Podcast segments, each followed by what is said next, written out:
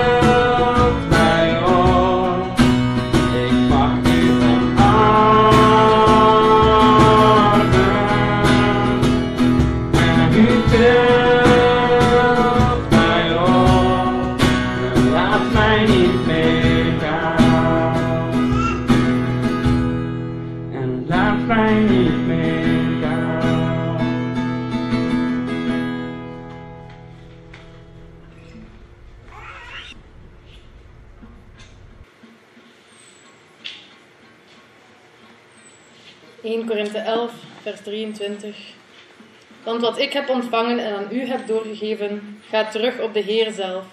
In de nacht waarin de Heer Jezus werd uitgeleverd, nam hij een brood, sprak het dankgebed uit, brak het brood en zei: Dit is mijn lichaam voor jullie. Doe dit telkens opnieuw om mij te gedenken.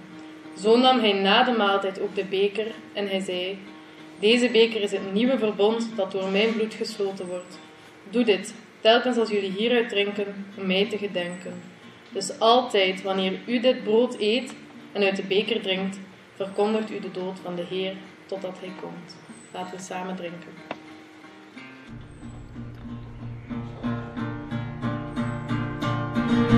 Christ has. We are forgiven in Christ alive. We are risen,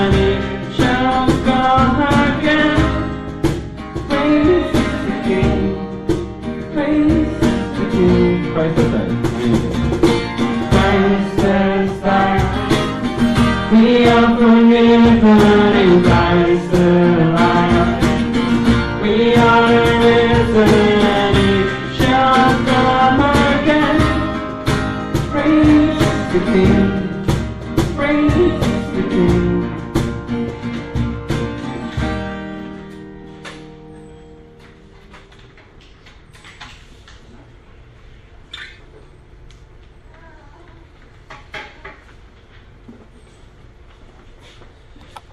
goedemorgen. Ik wil vandaag spreken over 2 Kronieken 17. En ik ben zoal geëvolueerd in eh, de technologie dat ik zelfs de tekst wordt geprojecteerd. Dankzij Niek. Dus er is vooruitgang. Dat is niet voor te lachen. Ik wil spreken over Jozefat. Dat is een koning. 2 Kronieken 17. En als het goed is, zou dat bijna op eh, het scherm moeten komen. Maar ik wil eerst de zegen vragen. Vader, we danken u, Gere, dat wij, zoals we hebben gezongen, vrij zijn van zonde. Doordat we het bloed van Jezus over ons hebben. Doordat u Jezus ziet. En omdat wij geloven, Gere, zijn wij vrij. We hebben bij u een plaats in de hemel en we willen u daarvoor danken. En mag het ook zo zijn, Heer, dat ons leven zo uitstrekt naar u, omdat we weten dat we vrijgekocht zijn. Dat we gezegend worden en dat we straks een plaats zullen hebben bij u. Vader, we danken u dat we ook hier mogen samenkomen en dat we echt het op ons hart hebben om u te aanbidden en u te zoeken. Elke dag. Daarom vraag ik ook uw zegen over eh, mezelf, Heer, zodat ik uw woord mag spreken met blijdschap, met overtuiging. Maar ook, Heer, dat we mogen bemoedigd worden. Want uw woord is de waarheid en uw woord leert ons. Heer, in het volle besef dat we het onszelf weinig kunnen, niets, zegt uw woord, geven we ons over aan u en vragen we, mag de Heilige Geest bij ons zijn, over ons komen en ons ja, zegenen deze tijd. Dank u wel, Jezus. Amen. Dus ik wil lezen van 2 Kronieken 17. Maar als we de Bijbel lezen, dan lezen we, of dan hebben we misschien al eh, gemerkt, dat koningen en kronieken in feite een beetje gelijklopend zijn. Het een herhaalt het ander. Ik weet niet of dat al opgevallen is, maar In kronieken of in koningen lees je over het leven van de koningen. En in kronieken lees je nogmaals over die koningen. Maar met dat ene verschil, en ik heb dat pas verleden week ontdekt door iets te lezen. Het ene verschil is dat kronieken zich alleen maar toespitst op de koningen van Juda. En niet meer op de koningen van Israël. Om een klein schetsje te geven, ik hoop dat jullie toch allemaal een beetje mee zijn. Dus we leven hier in het tijdperk dat Israël verdeeld is, het tienstammenrijk noordelijk en Juda en Benjamin, uh, het tweestammenrijk beneden, met Jeruzalem als hoofdstad. Dus kronieken gaat enkel maar over de koningen van Juda. En waarom is dat? In de eerste plaats omdat het tienstammenrijk, de afscheuring na, na Rehabion, de zoon van Salomo, die hadden geen interesse in de tempeldienst. Helemaal niet. En een tweede reden is namelijk dat Juda de bloedlijn verder zet tot onze Heere Jezus. Namelijk Jezus, als we het geslachtsregister le lezen van Jezus, dan lezen we inderdaad dat hij afstamt van de Judeese koningen. Tot en met Abraham. Uh, tot en met, uh, sorry, David. Dus daarom is dat wel interessant dat er inderdaad, als we de Bijbel lezen, denken van kijk, we lezen hier tweemaal hetzelfde, maar in feite zit er daar iets achter. En in feite, als we dat allemaal goed bekijken, dan weten we dat Kronieken enkel maar gaat over de koningen van Juda. En Jozefat is ook zo'n koning. Een, er worden bijna vier hoofdstukken aan Jozefat uh, geschreven. En ik denk dat het ook wel iets van betekenis is. En zoals ik al zo vaak heb aangehaald, als we de Bijbel lezen, dan is de Bijbel een eerlijk boek. Het zal van Jozefat zullen we leren de grote zegeningen en zijn, zijn trouw aan God, maar ook zijn ontrouw, zijn hoogmoed en daaruit de gevolgen. Dus als we het een beetje op ons trekken, dan kunnen we dat ook ergens zien in ons eigen leven. We volgen Heer, we hebben ook nederlagen, we hebben ook overwinningen. En zo is het ook met Jozefat. En ik denk, voor mij is dat altijd heel inspirerend dat ik mij kan een klein beetje weerspiegelen aan die mannen, omdat ik weet, niemand is perfect. We zijn allemaal zondaars. En ook al bedoelen we het goed of hebben we grote overwinningen, krijgen we grote zegeningen, op de een of andere manier moeten we erkennen dat we soms grote nederlagen lijden. En dat is ook zo hier bij Jozefat. En ik denk, als we de Handse Bijbel nalezen, dat er weinigen zijn, heel weinig, die niet in een, in een, wacht, niet in een negatief daglicht of, of waar er geen zonde is. Misschien Henoch die opgenomen is en er was nog iemand, ik ben vergeten. Misschien heel weinig, maar het toont hoe wij mensen zijn. En dat is juist zo belangrijk. Wij mogen komen voor Jezus, zoals we zijn. We hoeven ons ook niet beter voor te doen dan we zijn. We mogen komen zoals we zijn. En we hebben zo pas ook weer mogen zingen: God bevrijdt ons van zonde. Jezus is het offerlam. We hebben herdacht, de maaltijd is scheren. En het zou ons vreugde moeten stemmen dat we weten, ondanks alles zijn we voor God aanvaard, omdat wij Jezus geloven.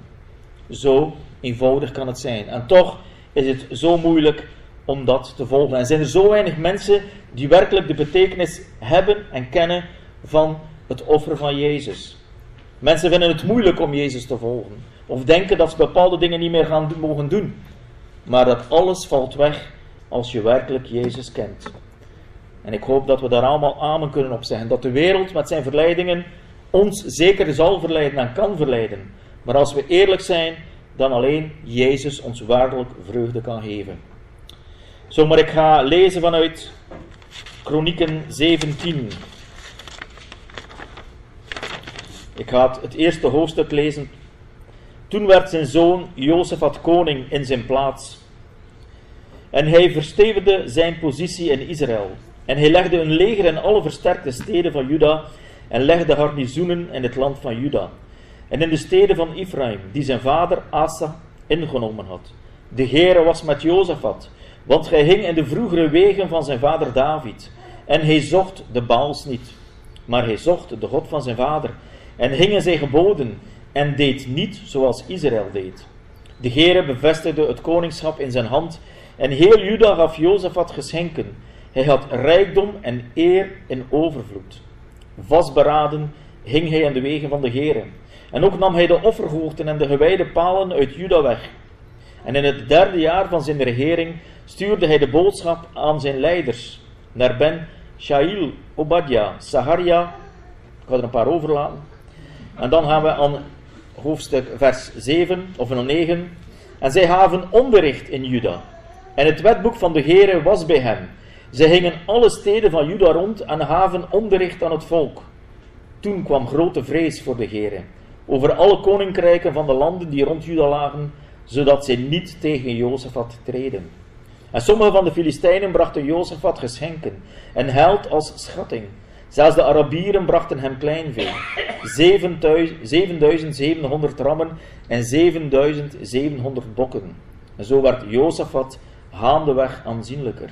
En hij bouwde in Juda burchten en voorraad, voorraadsteden. En hij had veel werk in de steden van Juda. En in Jeruzalem had hij strijdbare mannen, dappere helden. Dit nu zijn de van opzichters, ingedeeld naar hun families. In Juda waren er bevelhebbers van duizend. De bevelhebber Abna en, hem, en met hem 300 300.000 strijdbare helden. Naast hem de bevelhebber Johanan. En met hem 280.000 strijdbare helden. Naast hem Amazia, de zoon van Sigri, die zich vrijwillig aan de Here overgegeven had. En met hem 200.000 strijdbare helden. Uit Benjamin Eliada, een strijdbare held. En met hem 200.000 strijdbare helden die met boog en schild gewapend waren. Naast hem Jozabad. En met hem 180.000 man toegerust voor de strijd. Deze waren allen in dienst van de koning, afgezien van hen die de koning in de versterkte steden in heel Juda geplaatst had. Tot daar. We lezen hier, als we dat enkel dat eerste hoofdstuk lezen van Jozefat, niet anders dan goede dingen. Niet anders. En er zijn er in feite drie dat ik zou willen benoemen. Namelijk, Jozefat zoekt God. Het tweede is de rijkdom die God uh, door, ja, die Jozefat krijgt door God. En ten derde het onderwijs dat Jozefat zo nodig, broodnodig lijkt te willen geven aan zijn, aan zijn onderdanen. En het zijn drie belangrijke punten. Maar in, de eerste, in het eerste punt, namelijk Jozefats godsvrucht, dat is zeer belangrijk. Hoe komt dat dat Jozefat zo gedreven was, zoals er staat, in de vroegere wegen van zijn vader David? Namelijk, hij had een vader, koning Asa, die ook zo bedreven was en de Heere zocht. En we kunnen dat lezen in 2 Kronieken 14, vers 2. Daar staat er over Asa, de koning van Juda. Het gaat hier enkel over de koningen van Juda. Nogmaals, niet over de koningen van Israël. En daar staat er, en Asa deed wat goed en juist was in de ogen van de Heere zijn God. Dat is namelijk, in zo'n huis is Jonathan opgevoed. Het is zeer belangrijk dat wij als mensen, als ouders, onze kinderen opvoeden in de vrezen des Heren. Jozefat is daar een typisch voorbeeld van. Hij heeft geproefd en gezien dat zijn vader het meende. Was zijn vader perfect? Absoluut niet. Als je dat hoofdstuk ervoor leest, dan ga je ook weer een paar ja, opmerkingen kunnen maken over het leven van Jozefat. Maar voor God was dat belangrijk. Mensen zoeken God. Zoeken God. Dat was hier wat Jonathan, en ook zo mooi geschreven was. Hij wandelde in de vroegere wegen van zijn vader David en hij zocht de Baals niet. Als we dat bedenken, dat Israël, het uitverkoren volk, met al zijn wonderen en tekenen, Hans de geschiedenis die al geweest is, dat ze zo ver zijn afgedwaald dat ze moeten schrijven dat de Baals in het land Israël aanwezig waren. Hoe ver zijn ze dan al niet afgedwaald? Het heilig volk, die zo door God geliefd, geliefd is geweest, die zo een belangrijke functie heeft ingenomen in het hart van God, dat we moeten lezen dat ze Baals aanbidden. Hoe ver kan een mens zakken? En wij kunnen misschien ons ook die vraag stellen. Hoe ver kunnen wij daarin? Hoe ver gaan wij daarin mee? Wat zijn onze afgoden in ons leven? Als we eerlijk zijn, zullen we allemaal wel iets hebben waarmee we toch wel moeite mee hebben, strijd mee hebben. Maar als we het bewust beseffen dat we inderdaad moeite hebben met bepaalde dingen, dan is het nog oké. Maar hier in Israël hadden ze de baas aanbeden, hadden ze offerhoogten, deden ze bewust wat ze niet mochten doen, want denk maar aan de tien geboden, hij zult geen andere goden aanbidden dan ik alleen. Je zult geen beelden maken. Dat gebod werd hier door Israël vele jaren lang overtreden. En daarop was God zeer eh, boos, laat ik het zo zeggen. We zien hier dat Jozefat dat allemaal wegdoet, omdat hij gezien heeft van zijn vader. Dat is het. Zijn vader zocht de Heere en hij kreeg zegen. We zien dat Jozefat de Heere zoekt en hij krijgt zegen. En dat is zo belangrijk, dat wij de Heere gaan zoeken en dat wij inderdaad zegen zullen ervaren. Dat is wat ik in mijn eigen leven en ik hoop dat ook in jullie eigen leven mag ervaren. Als we God zoeken, dat we namelijk zegen zullen ontvangen. We moeten daarvoor niet rijk zijn. Integendeel, wat straks ga ik spreken over rijkdom. Maar het is zeker belangrijk om dat te doen. Zoek de Heere. En ik denk dat wij als vaders ook een belangrijke functie hebben daarin. Uh, het staat duidelijk in de Bijbel dat Asaf, de koning, de vader van Jozefat, iemand was die de Heere zocht. Hij was een voorbeeldfunctie voor zijn zoon, voor zijn zonen. En Jozefat heeft geproefd van, kijk, wat mijn vader hier doet, dat is echt. Dat is echt, dat leeft. Dat is iemand die ja, een getuigenis geeft van, ik wil de Heere zoeken, en zo varen dat ik het allemaal verstaat. En zijn zoon heeft zich namelijk tot navolging laten doen. Zijn vader was een getuige, en dat is denk ik toch wel ook heel belangrijk, dat wij als vaders ook een getuige zijn naar onze kinderen. Gewoon al door er te zijn en de Bijbel te lezen, of gewoon al door wekelijks naar de kerk te komen, kan dat onze kinderen aansporen om ook dat te doen. Wij hebben altijd de gewoonte gehad van, kijk, onze kinderen gaan mee totdat ze 18 zijn. Dan mogen ze vrij, dan hebben ze de keuze om niet meer mee te gaan naar de kerk. We zijn elke zondag in die 30 of 32 jaar dat we naar de kerk zijn, misschien één of twee keer niet geweest, omdat we moesten werken op het land van mijn schoonouders om dan de patat niet uit te waren. Maar ik denk dat dat de of enige keren waren. Natuurlijk, als we op reis waren, dat is wat anders. Maar dat was de enige keren, denk ik, dat we er niet waren. Wij willen daarin een getuige zijn, namelijk naar onze kinderen toe, wij menen het. Zijn wij perfect? Absoluut niet. Maar dat is iets dat je kunt doen, naar de kerk komen. Als we kijken naar de mensen rondom ons, in onze families, en jammer genoeg moeten we dat ook erkennen, dat er, wij, dat er ook weer mensen die jarenlang naar de kerk gingen, nu plots niet meer gaan. En dat is toch wel heel jammerlijk, een gans gezin die plots zegt van kijk, we gaan niet meer naar de kerk. We hebben er niks meer aan. Is dat niet jammer? Wat is de kerk dan? Is Jezus dan maar zomaar iets, een wegwerpproduct? Of, natuurlijk kan allemaal maar zijn, maar Jezus is toch God? We hebben het leven in Hem. We zijn gekocht en betaald. En zijn we dan al, is dat allemaal zo low? Voor velen misschien wel. En ik zeg het ook voor mezelf, want ik weet niet wat er volgend jaar op mij afkomt.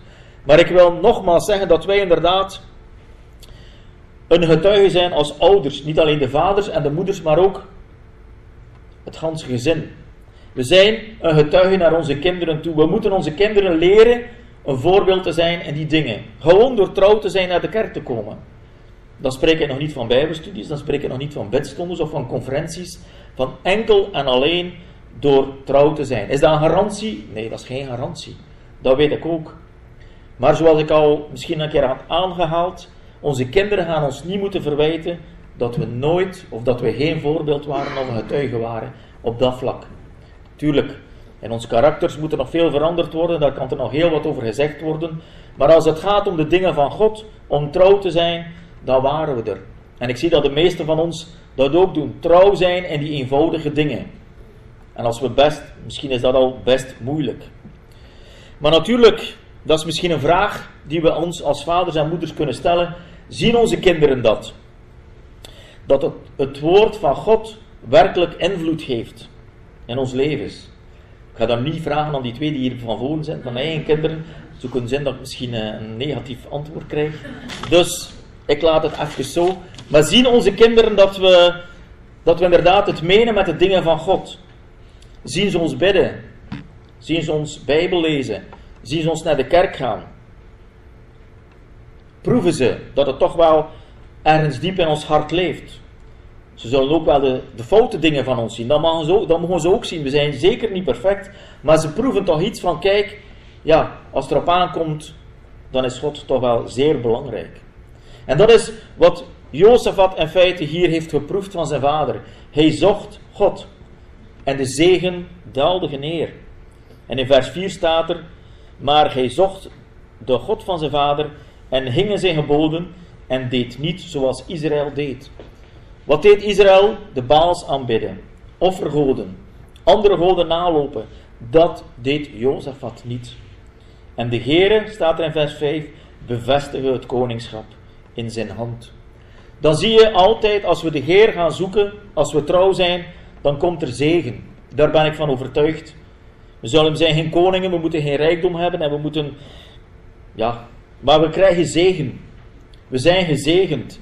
En we hebben dat dikwijls al tegen elkaar gezegd, we zijn gezegende mensen. Zelfs in tegenslagen mogen we weten dat we gezegend zijn. We, vo- we voelen ons gedragen, ook in die moeilijke periode. En dat is hier wat Jozefat proeft. Dat wordt, dat wordt hier opgeschreven, namelijk, hij zocht zijn God en hij kon ervan genieten. God zegende Jozefat. Hij bevestigde het koningschap in zijn hand en heel Juda gaf Jozefat geschenken. Hij had rijkdom en eer in overvloed. En dat is mijn tweede puntje, rijkdom en eer. Dat is natuurlijk hier typisch iets voor een koning.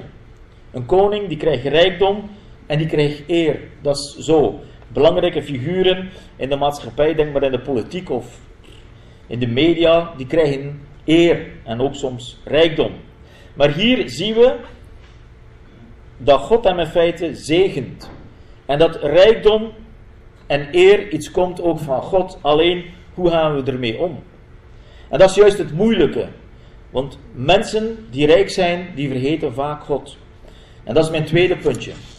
Rijkdom is iets heel belangrijks voor vele mensen. En als ik eerlijk ben, dan durf ik ook wel die gedachte hebben van, ja, misschien moet ik toch een keer meedoen met de lotto. En zou het wel gemakkelijk zijn, moest ik 5000 euro in een maand eh, krijgen met die krasbiljetjes. Dan zou het wel heerlijk zijn, dan, zou ik, dan zit ik zo te denken, dan zou ik dat kunnen doen en dat kunnen doen en dat kunnen doen. Maar dat is niet wat God wilt, ten eerste. Maar dat is iets typisch aan mensen. En ik denk dat dat niet voor mij alleen is, maar dat we soms echt wel het verlangen hebben om rijk te zijn, omdat het ons gemakkelijker zou afgaan. Maar hier zien we iets, en ik wil iets voorlezen over rijkdom. Hier zien we dat hij gezegend wordt door zijn koningschap. De Heere bevestigde het koningschap in zijn hand. En heel Juda gaf Jozefat geschenken. De mensen zagen dat Jozefat een, een koning was die goed was.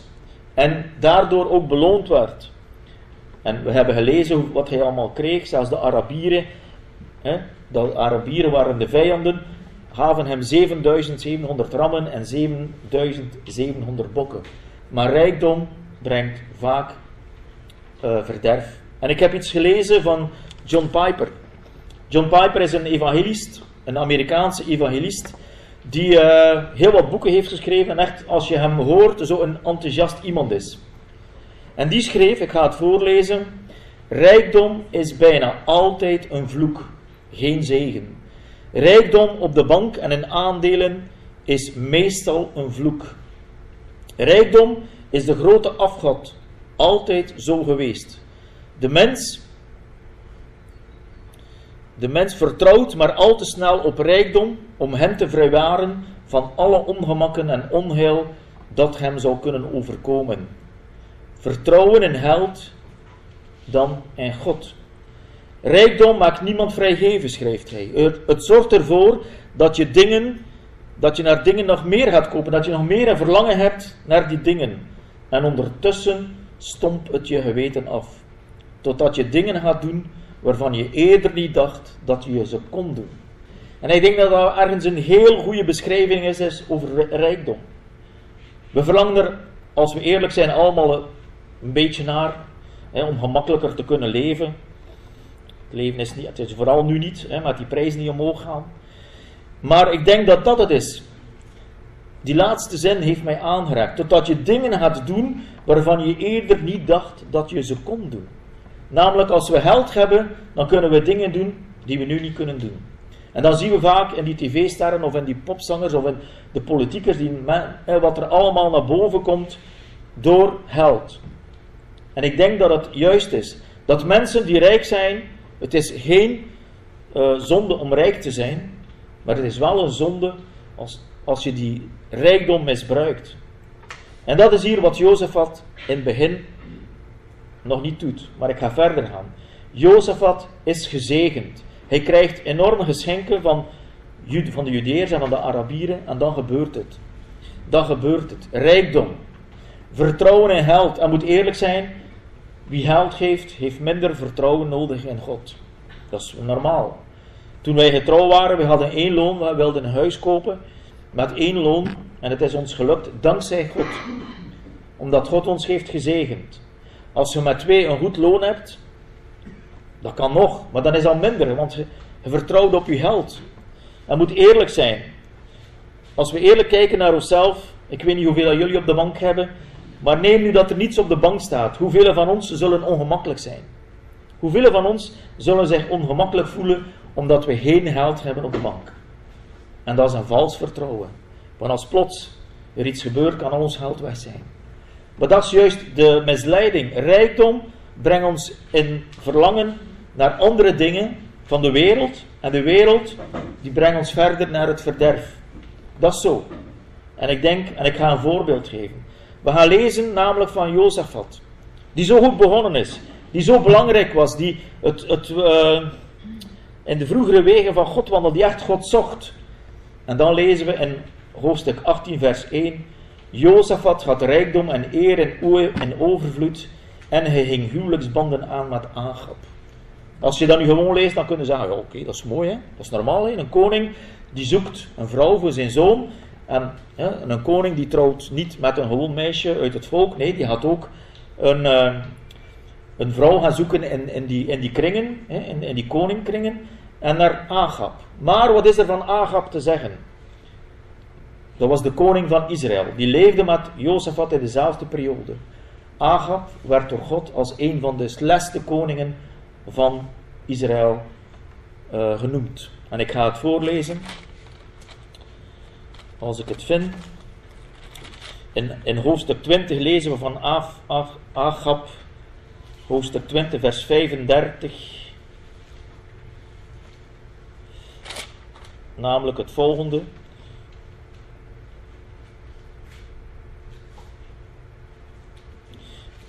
Ja, hierna is Jozefat, de koning van Juda, een verbintenis aangegaan met Ahazia, maar dat was Agab. De koning van Israël, hij was het die goddeloos handelde in zijn doen. En als je, het, als je tijd hebt en als je wil zoeken, wil lezen, dan zul je inderdaad zien dat koning Agab een van de slechtste koningen was. Hij was ook getrouwd met Isabel. Als die naam Isabel iets zegt, dan weet je al hoe ver het is. Maar daar, dat was het, het, eh, de misleiding van zijn rijkdom. Jozefat voelde zich aangetrokken naar die mensen. Rijkdom en eer en overvloed. En zijn zoon ging trouwen met de dochter van Agab. Welke een verbintenis. Goed met slecht. Dat is het gevaar van rijkdom. Waren er niet genoeg meisjes in Israël of in Judea die misschien wel geen koningsbloed hadden, maar die toch wel een bepaalde waarde hadden, statuut hadden in de maatschappij, dat hij zijn zoon daaraan gaf? Nee, hij moest zich verzwageren met de meest goddeloze koning die in Israël eh, leefde. En ik zal zeggen wat het eindigt. Namelijk in hoofdstuk 21. Welke verleiding. Daar lezen we na de dood. Ik ga de eerste vijf versen lezen. En Jozefat ging te, te rusten bij zijn vaderen en werd bij zijn vaderen begraven in de stad van David. Dus we hebben hier al de dood van Jozefat, we zitten al een klein beetje verder. En dan lezen we dat zijn zoon Je- Jehoram werd koning in zijn plaats. Hij had broers, zonen van Jozefat. En dan noemt hij ze op. Dit waren allemaal de zonen van Jozefat, de koning van Israël. Hun vader had aan hen veel geschenken van zilver en hout en van kostbaarheden gegeven met versterkte steden in Judea. In Juda. Het koningschap gaf hij aan Jehoram, omdat hij de eerstgeborene was. In die tijd was dat normaal. De eerstgeborene was, was de opvolger. Alleen bij David en Salomo was dat niet zo. En toen, daar komt het, toen Je- Jehoram het koningschap van zijn vader overgenomen had en zijn positie verstevigd had, doodde hij al zijn broers met het zwaard. En ook sommigen van de leiders van het volk van Israël. Beeld u in. Jozefat is opgevoed, eh, de zoon van Jozefat is opgevoed in een huis die vrede had met God, die God zocht. Een Godvrezende vader. En we lezen hier dat het zo ver komt dat zijn zoon de kracht of de macht heeft om al zijn broers te doden. Hoe komt dat? Hoe komt het dat zo iemand die opgevoed is in een huis waar God op de eerste plaats staat, stond, staat, dat hij tot zo'n daad komt? Dat is niet moeilijk, omdat hij verbroederd was, omdat hij getrouwd was met de meest goddeloze familie in Israël in die tijd. Dat brengt ons, dat brengt hem in verleiding. Anders kun je dat niet doen. Hij was beïnvloed door het huis van Agab. En dat leidde tot uh, die daad. Wat ik wil zeggen over die rijkdom, en ik wil daarmee stoppen dan, tenminste over rijkdom, hoe belangrijk het is om met geld te kunnen om te gaan. Rijkdom is, zoals Piper zegt, bijna altijd een vloek. En als je dat leest, toen ik dat eerste keer hoorde, dan vond ik dat ook een beetje straf van, ja oké, we hebben geld nodig. Maar als we veel geld hebben, en wat is rijk? Ik voel me rijk, maar als ik ten opzichte van de koning van België ben ik maar een arme sukkelaar. Maar ik ben rijk tegenover de mensen die in Afrika wonen. Ben ik rijk. Ik heb niets tekort. We hebben niets tekort. Maar het gaat erom hoe we met die rijkdom eh, omgaan. En dat is voor heel weinig mensen weggelegd. Rijkdom omdat het een zegen mag zijn. Rijkdom is bijna altijd een vloek, geen zegen. En hier zien we in de geschiedenis ook van Jozefat dat dat zoon heeft geleid. Rijkdom en eer. Want rijkdom brengt automatisch eer mee. Als we ons, ik zal je maar een voorbeeld geven, als ik mij nu plots een Range, een Rover zou kopen, met alles erop en eraan, dan kijk je een keer neer zo naar je die rijm en datje. Dat is een beetje menselijk toch, we zijn toch zo als mensen. Of als je op een paard zit, ik heb vroeger nog paard gereden, je moet daar vreemd mee opletten. Als je op je paard zit en je kijkt naar mensen, dan voel je altijd een beetje, een beetje meer. Of misschien is dat alleen maar aan ik, omdat ik klein ben. Maar het komt automatisch zo die, die macht, of niet die macht, maar die eer dat je zelf toemeet. En dat is juist het gevaar. Het gevaar van die rijkdom. Want rijkdom gaat, mee, gaat altijd in, gaat gepaard met eer van uzelf. En eer met uzelf is hoogmoed. En hoogmoed is, de, is een grove zonde. Dus pas op met rijkdom. Wil dat voor zeggen dat je geld moet hebben? Natuurlijk. Maar na alles wat ik hier verteld heb en na alles wat ik hier lees, dan zie je, en we zijn niet beter of Jozefat. Denk nu niet dat wij zo heilig zijn of zoveel beter zijn. We zijn allemaal mensen die op de een of andere manier verleid worden of kunnen verleid worden. We zijn niet beter, we zijn niet slechter, we zijn mensen. En we moeten die dingen die hier opgeschreven zijn, zijn ons tot waarschuwing geschreven. Omdat we zouden nadenken. En omdat we zouden leren. En omdat we, zoals het in Hebreeën staat, niet in de voetsporen zouden lopen van al die mensen voor ons. Of juist wel, als het goede mensen waren. Maar daar zien we hoe hij Jozef had. Met zijn uh, God zocht. En door de eer en de rijkdom die hij kreeg, afgedwaald is. Maar misschien niet, hem is niet echt afgedwaald, toch wel.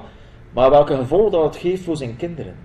Daarom zeg ik ook, mensen, het is ook zo vaak, en dat lezen we ook vaak, mensen die veel geld hebben, die dat aan hun kinderen geven, dan is dat vaak niet zo ideaal. Kinderen moeten werken voor hun geld. Dat is de eerste ding. Ze moeten, je kunt ze iets meegeven en je kunt, iets, ja, je iets sparen, maar ik, ik denk dat het belangrijk is dat ze voelen dat ze voor iets, als ze iets willen krijgen, dat ze iets moeten doen. Kinderen die het gemakkelijk krijgen, die in feite door een of andere manier op rijke ouders hebben kunnen steunen, dan vaak loopt dat verkeerd af. Niet altijd, dat kan. Dat is, ook, dat is altijd, het is altijd tweeledig natuurlijk. Maar ik zeg maar, het is goed dat onze kinderen werken. Dat ze niet te veel geld hebben, zodat ze zich ook dingen kunnen ontzeggen. Dat is altijd goed in het leven, als je dingen kunt ontzeggen. En hier zien we van Jozefat. En ons derde puntje gaat namelijk over onderwijs. We zien hier dat koning Jozefat rondgaat. In vers 9 lezen we dat. Ze gaven onderricht in Juda. En het wetboek van de Gere was bij hen. Ze gingen alle steden van Juda rond en gaven onderricht aan het volk. En het gevolg was in vers 10: Toen kwam grote vrees voor de Gere over alle koninkrijken, eh, over alle koninkrijken en de landen die rond, rondom Juda lagen, zodat ze niet tegen Jozefat streden. Dat is hier ook een belangrijk punt, namelijk onderricht.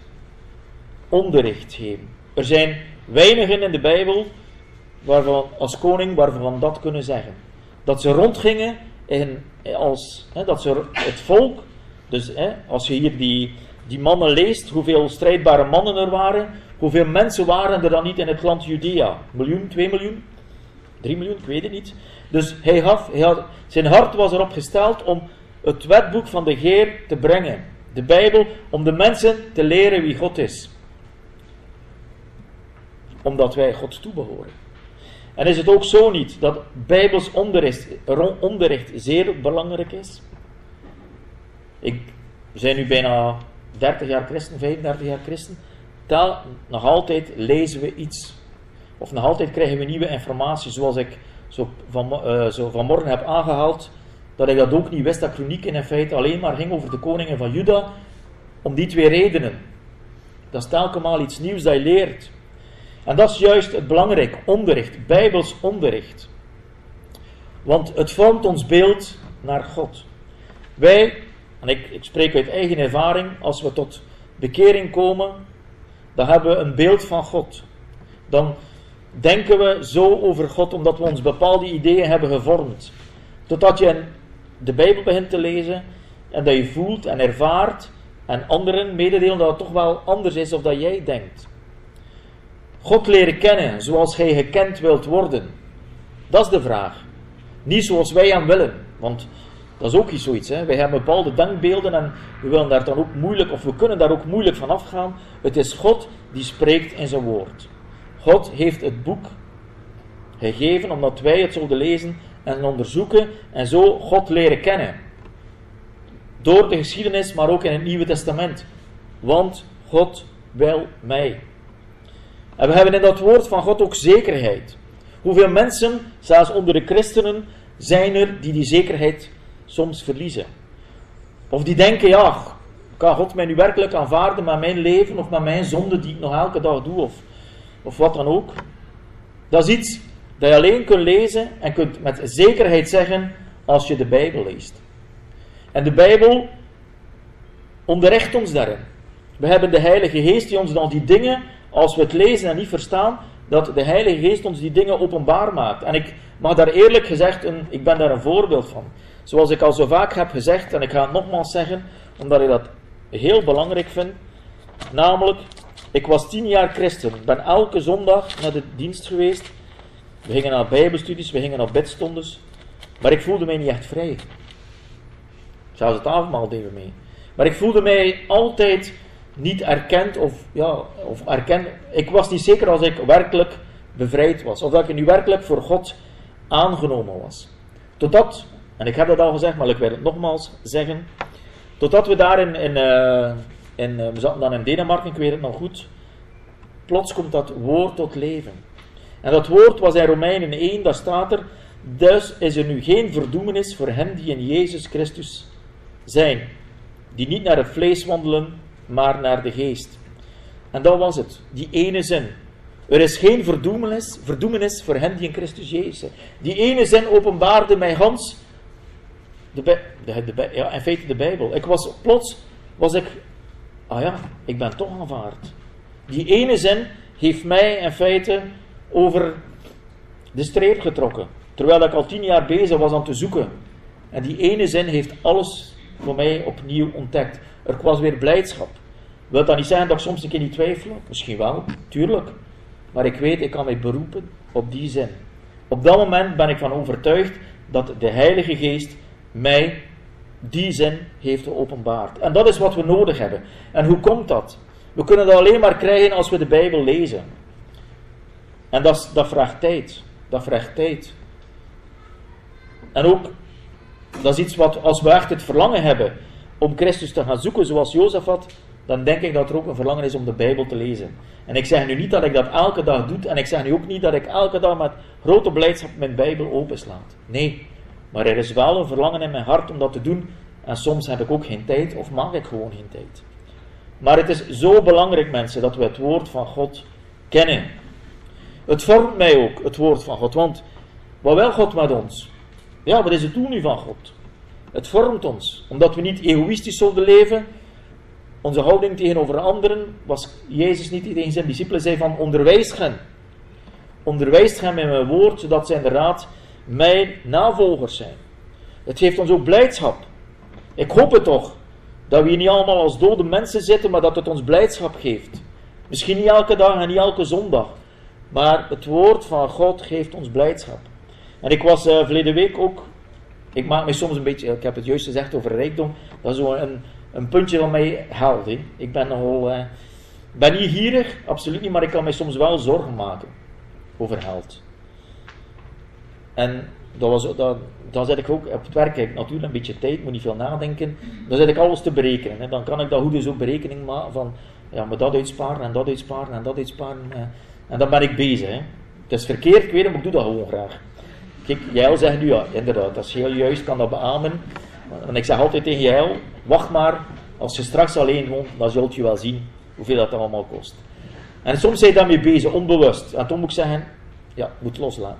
En ik kreeg zo'n mooie tekst op dat moment van, wees in geen ding bezorgd, want God zorgt voor u. En dat is waar.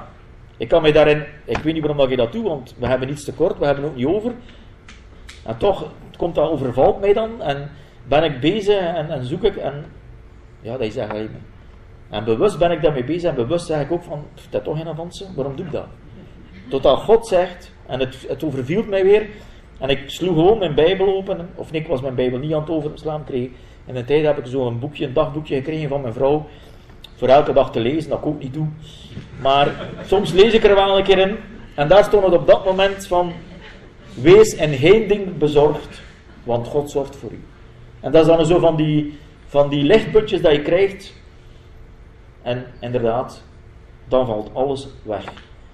God spreekt door zijn woord. En ik hoop dat we dat allemaal kunnen uh, bevestigen.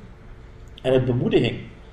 Bemoedigt ons. Hoe vaak zijn we al niet bemoedigd door het lezen van het woord van God? Ik heb het zojuist gezegd. We zijn zo vaak bemoedigd. En vooral ook, het helpt mij keuzes te maken. Het is niet zo dat de Bijbel ons kant-en-klare oplossingen heeft. En veel dingen is het zo niet. Maar het geeft ons richtlijnen.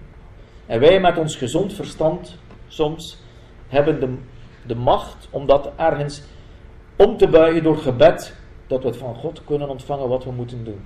Dat is een heel moeilijke oefening. En soms zitten we er vierkant naast. Maar juist door onze fouten kunnen we leren. Dus onderwijs is zeer belangrijk. En ik denk nog het belangrijkste is om vol te houden.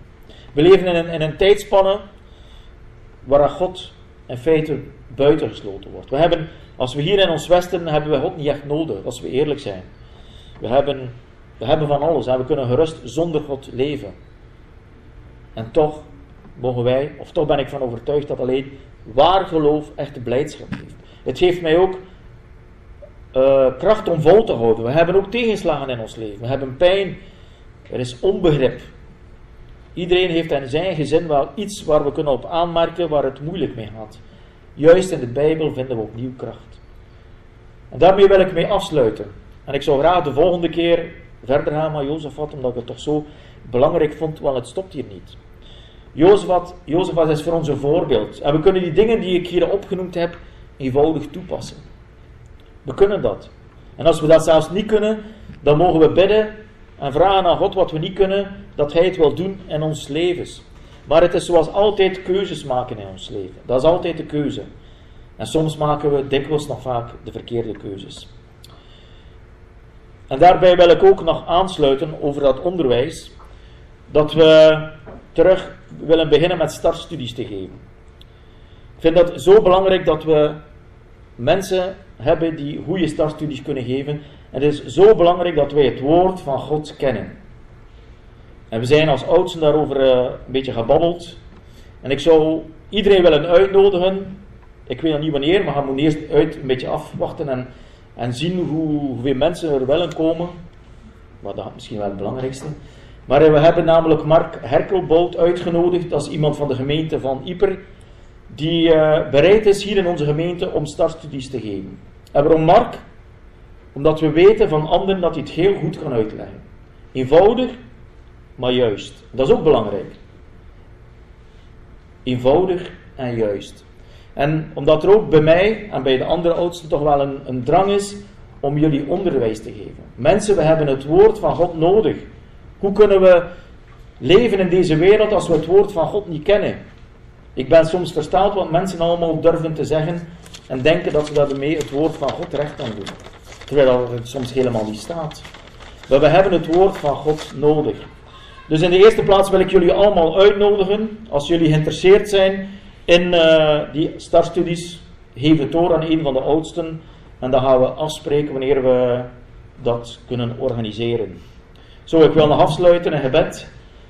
Vader, we danken u, Heer, dat wij uw woord hebben. En tevens, Heer, moet ik ook beleiden, dat ik het soms zo weinig gebruik. Zo weinig ja, plezier heb ook in het lezen, Heer. Maar ondanks alles weet ik dat u mij zegent en dat ik juist door uw woord ook zo vaak bemoedigd ben geweest en zo vaak kracht heb gekregen. Uw woord is een levend woord. Heer, leer het ons. Of geef ook die, die drang in ons om dat woord te lezen en te onderzoeken en samen te zoeken naar uw wil in onze levens. Want dat wilt u, Heer. U hebt een volk apart gezet, uit elk volk, uit elke natie en taal, om u te aanbidden. En dat willen we doen, Heer. We willen die taak ook navolgen. Leer het ons, want uit onszelf kunnen we zo weinig. Heere, alle eer en alle macht is aan u. We danken u, Heer Jezus. Amen.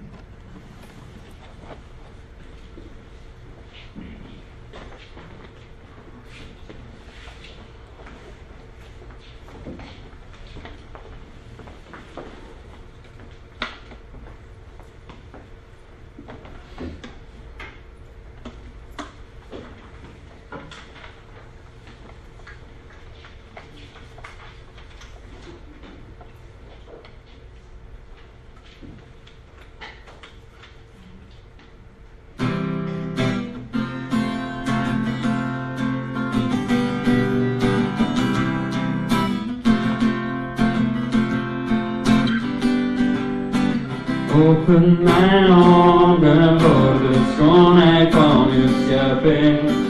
Open mijn oren voor de liefdevolle stem. Die aan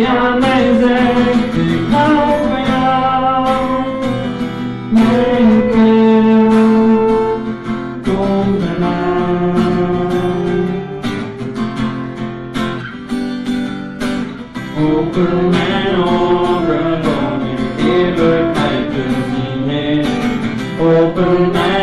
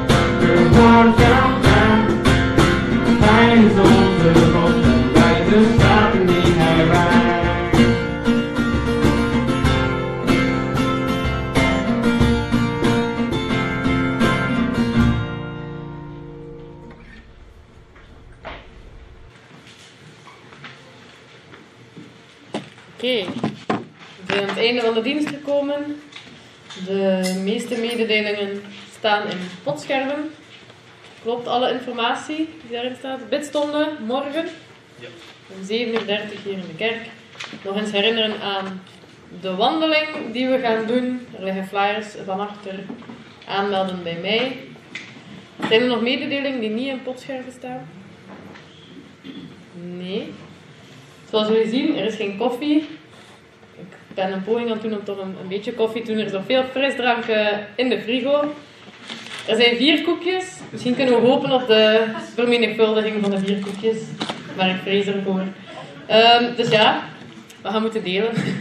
maar drinken is er zeker wel. Dus blijf gerust. Ga nog even buiten. Babbeltjes slaan.